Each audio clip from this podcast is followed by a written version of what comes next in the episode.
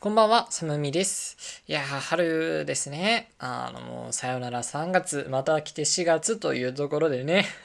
あの、本当にね、今ちょうど桜の花びらがさ、もう散ってね、もう満開が終わって、あの、花びらがこう散る時期でね、その風に乗ってさ、こう桜の花びらがこうかなりの枚数それこそその桜並木とかを通るとさあのかなりの枚数の桜の花びらがこう舞い散っているわけなんですよね。いや大変ねあの素敵な光景だと思うんですよ。だからあのやっぱりこう花吹雪を体に受けたいなと思うじゃないですか。で、あの、ちょうどまあ、風の加減かわかんないんですけど、あの、ちょうどね、こう、花びらがこう、ブワーッと来るタイミングで自転車に乗ってたんで、まあ人もいなかったんでね、その花吹雪にこう突っ込もうと思って突っ込んでみたら、あの、蚊柱っていうんですか？あの、ゆすりかの大群だったんですよね。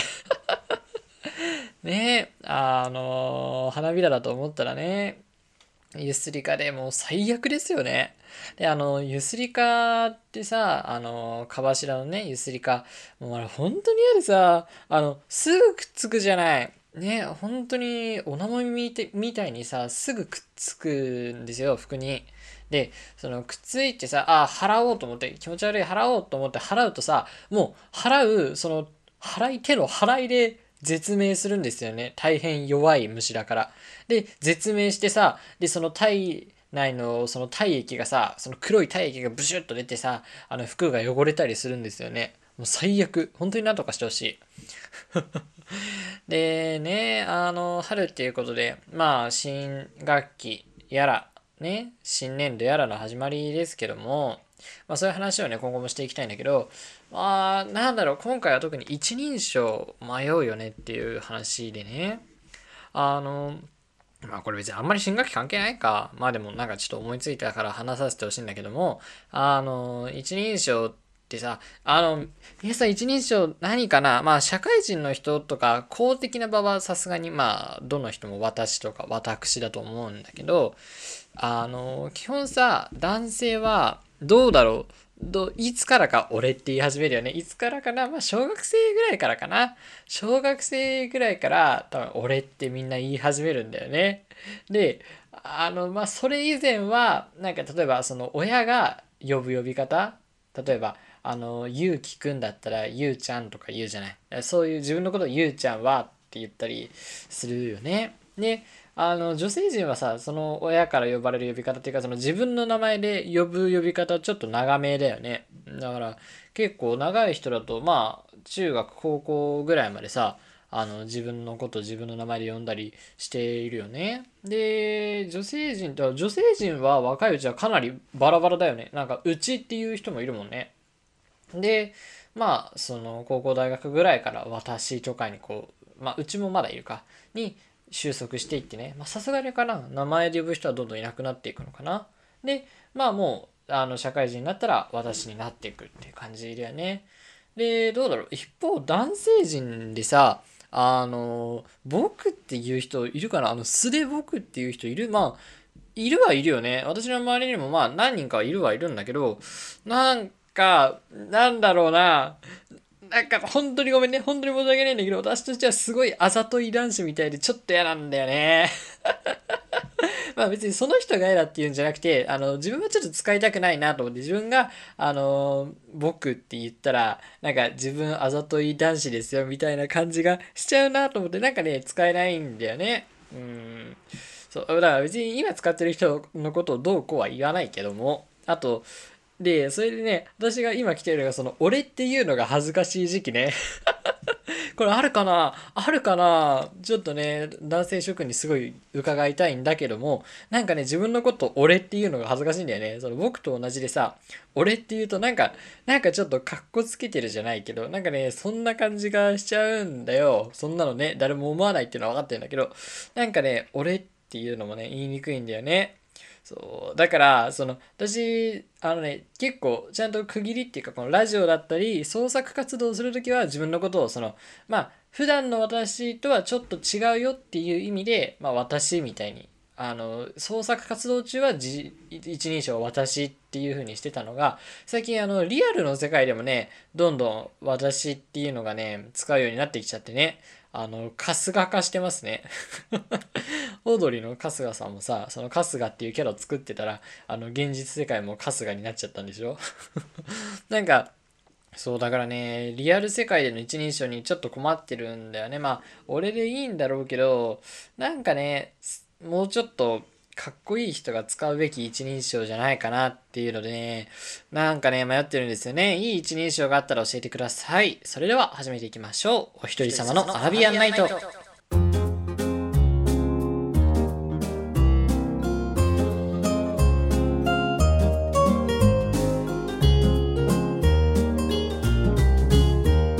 んは。私があなたのシェヘラザード、春空すむみです。お一人様のアラビアナイト、通称ひとラビ、本日は第22夜でございます。この番組は一人の時間は、無敵の時間をコンセプトに一人身、一人暮らしのあなたと紡ぐ雑談系ポッドキャストです。ラジオ好き大学生のサムミと一緒に充実した一人時間の過ごし方を探っていきましょう。家事や入浴、睡眠のともにどうぞ。っていうことで、あの、寒みってやっぱ言いにくいね。あとね、これ収録してるのが4月1日で、まあ、配信するのも多分4月1日になると思うんだけど、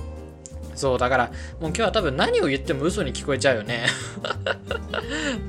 あなんかね、今日何を言っても嘘に聞こえる日だからな、なんかね、もう疑心暗鬼な日だよね、エイプリルフールって。もうみんながみんな疑心暗鬼になる。だから、ある意味こうディストピアみたいな日だろうね。だから、なんかもうディストピアの日ですよ、今日は。あもう何を言ってるんだかね。で、まあ、春といえばね、まあ、新学期とさっき言ったけれども、まだまだ春休みの人が多いんじゃないかな。あの、まあ、小中高大っていう学生の人はまだ全然春休みだよね。いつからかなまあ、6日とか7日ぐらいから始まるのかなわかんないんだけども、もう、ほら、私、大学の単位をさ、あの、3年生までに取り切ったの。偉いから そう偉いから、大学の単位も取り切ってて、4月からはね、あんまり授業がないんだよね。だから、いつから新学期なのかあんまり分かってないんだけども、まあそう、まだ春休みっていうことで、こう、春休みって言えばね、大学生の春休みって言えば、やっぱこう、免許合宿？そう、自動車の免許を、まあ、どっか合宿して、その教習所に泊まり込んで、あの、短い期間でパッと取るっていうのがあるんだよね。まあ、経験された方も多いかなと思うんだけど、あの、私もね、その例に群れず合宿免許で、えっ、ー、と、自動車のね、免許、えっ、ー、と、普通自動車運転免許、あれ？普通自動車第一種運転免許オートマ限定合ってる？第一種の入れる部分がわかんないんだけど、まあそう、あの、オートマのね、免許を取ったんだよね。大学1年生の春だから、まあ2年前ぐらいかな。ちょうど2年前ぐらいに、あの、合宿免許行ったんだよね。で、まあ、その合宿免許っていうのさ、まあ、存じない方にも一応軽く説明しておくとね、まあ本当アバン先生のびっくりのフルコースで、まあ、オートマだったら2週間ぐらいで取れるんかな、14日とかだった気がする。で、えっ、ー、と、まあ、どの週にもこうずっと座学があるんだけど、まあ、本当に中高のさ、あの、時間割みたいなのが初日に配られて、そうで、この2週間はこういうスケジュールで動いてもらいますっていう感じでね。で、あのー、初週で教習所内の練習をやって仮面が取れて次の週で、えーと、路上教習に出るんだよね。でその車を運転しない時間ももう本当に座学がみっちり詰まってる。特にね最初の1週間は本当に座学をねずっと受けてなきゃいけないから休みほとんどなかったですね。だから何限まであるんだっけ？1限から8限ぐらいまであるんだっけな？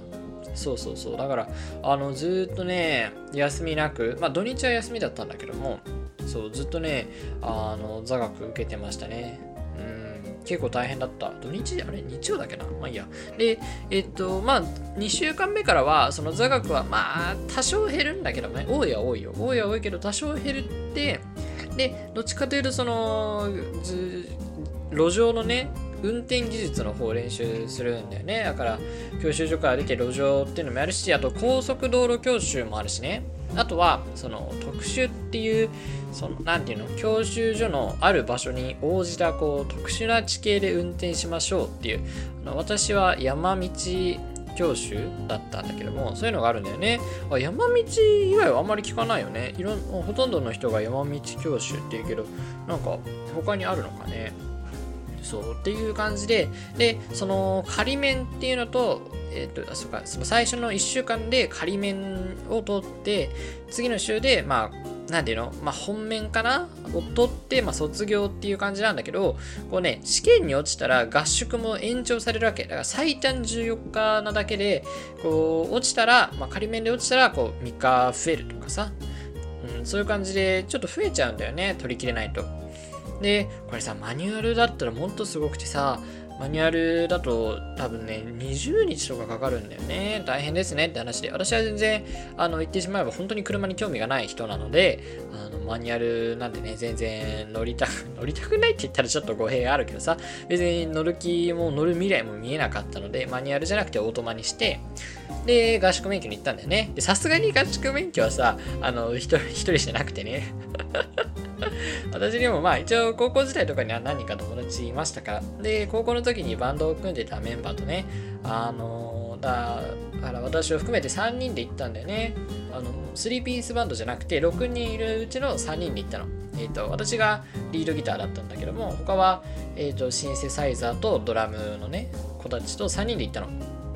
で、あのまあ、みんな男子でさすごい楽しかったんだけどもだからその高校のもうよくお互いを知ってるメンバーだからこそその同じ部屋で過ごすとかねできたかなと思うの。うんであのよくさ大学に入ってさすぐ大学の人らと一緒に免許合宿行きますっていう人いるけどすごいよね。あってさそこまで関係深くない人と寝食共にできないもん私。でえっとね長崎に取りに行ったんだよね。で、初日はこう全泊で福岡に行ってさ、で、福岡で次の次の日に長崎っていう感じだったんだけども、あの、免許合宿ついて、こう最初になんか簡単な視力検査とかさ、あの、まあ、単、何その情報、登録してる情報に間違いがないかみたいなのを軽くやったら、まあもういきなりこう座学みたいなのが始まるんだよね。で、まあ最初は、なんか最初はなんか決まってるんでしょ？その、なん、その免許を取るにあたってみたいな授業が始まるんだよね。で、もうさ、まあ、なんだ、コロナ禍とはいえ、一応マスクしてれば、教習所内は、あの、ちゃんと消毒もしてるから動いていいですよってなってて、で、本当に中がさ、ちっちゃい大学みたいな、まあ、単科大学みたいな感じになってて、教室とかも本当に大学みたいにこう結構広いんだよね。もう小中高の教室と全然違う大学の、まあ本当に講義室っていうようなところで、で私ずっとオンラインだったからさ、あ、初めて大学っぽいなっていう、大学っぽい勉強だなっていうのを初めて教習所で経験しましたね。で、こう、まあ、あの一緒に来た他の2人とさ、まあ、近くに座ってであの最初の教習を受けるわけなんだけども、まあ、教習っていうか座学ね最初の授業を受けるわけなんだけども結構結構というかもうほとんど全部の授業で映像を一緒に使う授業なのよ。まあ映像でさそういう教材を流してまあその合宿免許所ん？合宿所っていうか教習所の先生がこう説明を入れていくでその教科書にどんどん書き込んで覚えていくっていうスタイルの授業がほとんどなんだけどだからあのビデオを毎回流すんだよねで最初の授業にもビデオがあってさそう。で、最初の授業の時に、そのビデオの映るスクリーン、スクリーンにさ、あの、大きく、なんか、めちゃくちゃでかい文字で、あの、AV 準備中って書いてあってね。さすがに、あの、周りの人だとちょっと気まずかったよね まあ、あの、よくあるじゃない、その、オーディオビジュアルの略ね。オーディオビジュアル機器の準備中とかそういうことだったと思うんだけども、あの、でっかく AV 準備中ってさ、出てたから、なんかね、先生、あの、入れる DVD 間違えたんじゃないかっていうね、本当に大問題ですけども、まあそんな感じでね、あの座学はまあ正直そこまで問題ないんですよ。その言われてることをちゃんと覚えて、でまあ、あの授業が終わった後、暇な時間とか夜とかにこうしっかり復習して、あの仮面とかの、えー、予想問題なんかをこうしっかり解いてれば別に大丈夫なんだけど、やっぱりね、車を運転する方が難しいし、怖いんだよね。うん。私、これでもさ、小学校の時とか、もうめちゃくちゃマリオカート Wii やってたから、そう、マリオカートやってたから大丈夫かなと思ってたけど、全然大丈夫じゃなかったね。あの、マリオカートに比べてさ、あの、ハンドルを切る回数というか角度が全然違うね。マリオカートなんてちょっと傾ければこうすぐ曲がるからね。全然そこが違うなっていうので。本当に怖くてさ、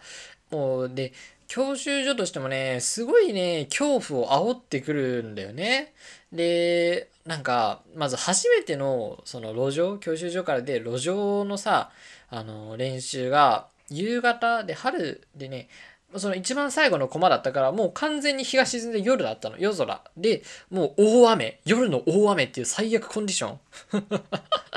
そう、最悪コンディションの中運転しなきゃいけなくてさ、それがまずすごい怖かった。で、やっぱね、路上ってなるとさ、その教習所って全然、あの、スピード出さないんですよ。多分ね、30から50キロぐらいまでしかきっと出せないんだよね。でも、路上に行ったらさ、まあ60ぐらいは出すじゃない。それがやっぱ怖かった。スピードも怖いし、ね、あの、地面も滑るし、すごい怖かったね。あとは、えっ、ー、とね、これは路上なんだけども、路上の中で、その、なんか、事故体験っていうのかな、その事故になるかもしれないっていうか、こう車が危ないんだよっていうのを分かるための練習として、あの、急にこう止まったり急にハンドルを切ったりしなきゃいけないみたいなのがあってね、ま、どういうのかっていうとそのちょっと遠目のところにコーンが置いてあってで私とその教習所の先生が一緒に車乗っててであの教習所の先生があのそのコーンに車がぶつかる直前でその私が右もしくは左って叫びますからあのもうそこまでその私が言う右左を言うまでずっとアクセルを踏み続けて、で、その直前で右左って言われたら、その方向に急いでハンドルを切ってくださいみたいな。そう、もうそういう大変怖いさ、授業もあって、で、それをやるともう実際すごい怖くて、あのもう、え、え、ま、まだ言わないの？まだ右左言わねえの？と思って。で、ギリギリで言われて、右ってやってこうグッと右に切るんだけど、そのスピードが出てる状態だとやっぱりこう普段と全然なんだそのハンドルの重さとかさ切れ具合とか全然違うんだよね。だからさ、その自分が思ってたような曲がり方をしなくてさ、で、はい、こういうふうに、あの、すごいスピードを出して急に方向転換するってあの難しいんですよ、できないんですよっていうのをこう、身をもって実感させられる、そう分からせられる？のも怖かったよね。うん、あと、ビデオも怖いね。その授業のビデオも怖くてさ、あの、例えば、その、なんだ、保険に入り忘れちゃったとか、そうそう、そのワンデー保険をやり忘れちゃった人が、こう、その日たまたまね、事故っちゃって、もう全てを失う。そう、もう、あの、大学とかも辞めて、ね、で、前科があるから、あの、職業にもつけなくて、もう全てを失うみたいな、そう、たったそれだけ、まあ、たったそれだけって言ったらあれだけども、その保険を入り忘れちゃったっていうだけでも全てを失ったみたいなね、映像を見せられるし、本当に怖かったね。だから私ほとんど車乗ってないんだよね、怖くて。うん、だから、もうほとんど車乗らないうちに若葉マーク卒業しちゃってね、あの、今後も別に若葉マーク期間じゃないけど、つけたいなって思うもん。ねで、そう、それでさ、まあ、あの、他の2人も、あの、やっぱ一緒に免許合宿やってさ、こう3人とも、ちゃんと最短で14日間で卒業できたんだけども、まあやっぱその中にもね、いくつか波乱があったわけなんだよね。まあ波乱っていうか、ね、まあ 出来事があったんだけども、あのー、無線教習っていうのがあるんだよね。で、無線教習が何かっていうとさ、これをまたちょっと珍しいというか、合宿免許に行かなきゃわかんないようなお話なんだけども、あのー、車がね、いくつもやっぱ教習所の中に用意されてるんだけど、その中でその無線教習用の車っていうのがいくつかあるわけ。でこれね、何かっていうと、あの、普段はそれは路上でもそうだし教習所内でもそうだけどあの自分が運転席にいてで隣にあの教官が乗ってるっていうのがもう普通なのね。ベーシックスタイルなんだけどもこの無線教習っていうのは車内にもう本当に無線よ。今今さあの電話とかスマホがある時代で無線よ。古風だよね。でその無線機が置いてある車でで何をするかっていうとえっ、ー、とまあ無線を積んである車にこう生徒だけが我々が一人で乗ってでその状態をさその、まあ、どっかの別の建物の上から教官が見ててであの、はい、じゃあ、えっ、ー、と、無線教授始めますって言って、まあ、しばらくフリーで運転してて、じゃあ、えっ、ー、と、A ルートをあの通ってくださいとか、B ルートを通ってくださいみたいな感じで、こうね、あの、運転するルートを途中でこう指示されたりして、まあ、その通りに従って運転していく。で、あの、これまで言われてたことが、その止まるでちゃんと止まれるかとか、あの、カーブの時にしっかり、あの、減速できたかとか、ね、あと、まあなんか、あれじゃない、踏切のさ、もう、何模擬踏切みたいなのがあるじゃない。あの、そういうのもちゃんと対応できたかとか、そういうのを見られるところなんだよね。うん。で、あの、まあ、基本的にはちゃんと言われてたことを意識して、で、無線の通りにこうパニックにならずに運転してはあの大丈夫なのよ。まあ、だから結構長いよね。普段は、その、教官がお手本として運転する場面もあったりするから、あの1時間フルで運転するってあまりなかったんだけどもこう無線の時間はもうずっと自分だけで運転できるしかも隣に教官がいないからなんか私は楽しかったというか自分で自由にやれてる感じがして楽しかったんだよねうん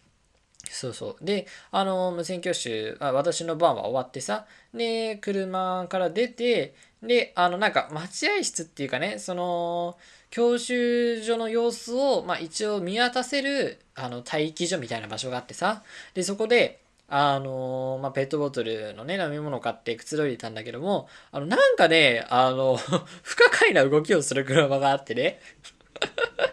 どういう車かっていうと、あの、それもね、あの、無線の車って、あの、車の形がちょっと違うっていうか、その車の上になんかね、アンテナみたいな、なんか変なのがついてて、わかるんだけど、どの車なのかが。で、その、無線の車があって、無線の車が、なんか別に無線じゃない、他の車の後ろにこう、ぴったりくっついてるんだよね。なんかね、おかしな動きをしてるのよ。で、交通ルールは守ってるんだけども、あの、なんかね、すごいこう、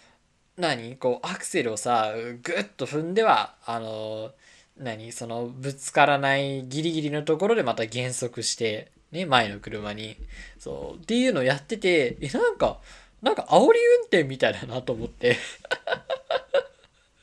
そう。ねあのぶつかるギリギリまで迫ってってまた減速してっていうのをやったりこうピタッとくっついてたりさ。ね、してて、なんか、ね、チャラいというか教習所内で変な車があるなと思ったの。そう、で、降りてきたんだよね。その車の無線の教習が多分終わったみたいで、で降りたら、あの、ドラムのやつだったのよ。一緒に来てた。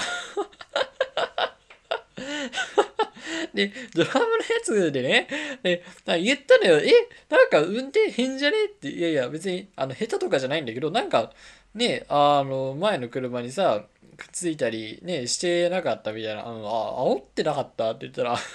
うん、あ煽ってたわ」って言って「やば分かってやってたんだ」と思って。ね、そしたら、そいつは、いやいや、もう遅いやつが悪いからって。そうやばいよね。教習所内で煽り運転してんだぜ。まあまあ、確かにね、確かに煽りそうなやつだなと思うけどね。でもそいつ、あの、普通に合格してたんだもんね。びっくりしちゃうね。いや皆さんはね本当にあり運転やめてくださいね。